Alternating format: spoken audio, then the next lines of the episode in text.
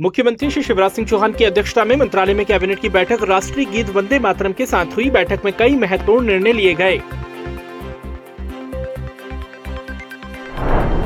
Cabinet की बैठक में प्रदेश में श्री रामचंद्र पद गमन न्यास की स्थापना एवं गठन के लिए स्वीकृति, दतिया में हवाई पट्टी को उड़ान योजना में विकसित और संचालित करने के लिए MOU, एक नवीन तहसील और 2 अनुविभाग बनाए जाने का निर्णय लिया गया। कैबिनेट ने साहित्यकारों कलाकारों की वित्तीय सहायता 1500 से बढ़ाकर 5000 करने, सागर मेडिकल कॉलेज में 150 MBBS सीट बढ़ाने एवं ई नगर पालिका 2.0 पोर्टल के विकास को स्वीकृति दी। मुख्यमंत्री श्री शिवराज सिंह चौहान ने निवास में आयोजित नियुक्ति पत्र वितरण कार्यक्रम में Madhya Pradesh state warehousing and logistics corporation के चयनित अभ्यर्थियों को नियुक्ति पत्रों का वितरण किया। कार्यक्रम में सीएम श्री चौहान ने कहा कि आप मन लगाकर प्रामाणिकता के साथ अपना दायित्व निभाएं।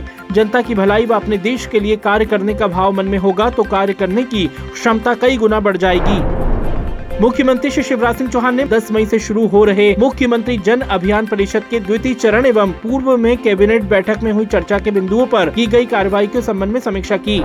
मुख्यमंत्री श्री शिवराज सिंह चौहान ने बिजासन माता धाम सलकनपुर में 29 से 31 मई तक होने वाले 3 दिवसीय देवी आराधना महोत्सव के लिए जारी तैयारियों की निवास कार्यालय समत्व भवन से समीक्षा बैठक की एवं आवश्यक दिशा निर्देश दिए। मुख्यमंत्री श्री शिवराज सिंह चौहान ने बिरसा क्रिकेट लीग के 32 टीमों के कप्तान व उप कप्तानों से निवास कार्यालय समत्व भवन में सौजन्य भेंट की। मुख्यमंत्री जी ने उन्हें उज्जवल भविष्य की शुभकामनाएं दी। मंत्री डॉक्टर मोहन यादव ने छिंदवाड़ा के पाढ़ोना में कायाकल्प योजना से 1 करोड़ 60 लाख लागत की मुख्य सड़क का भूमि पूजन किया। मंत्री श्री ओम प्रकाश सकलेचा ने भोपाल के MPCST के सभागार में इसरो द्वारा प्रदत्त स्पेस ऑन व्हील्स मोबाइल वाहन के प्रदेश भ्रमण हेतु 1 दिवसीय प्रशिक्षण कार्यक्रम का उद्घाटन किया।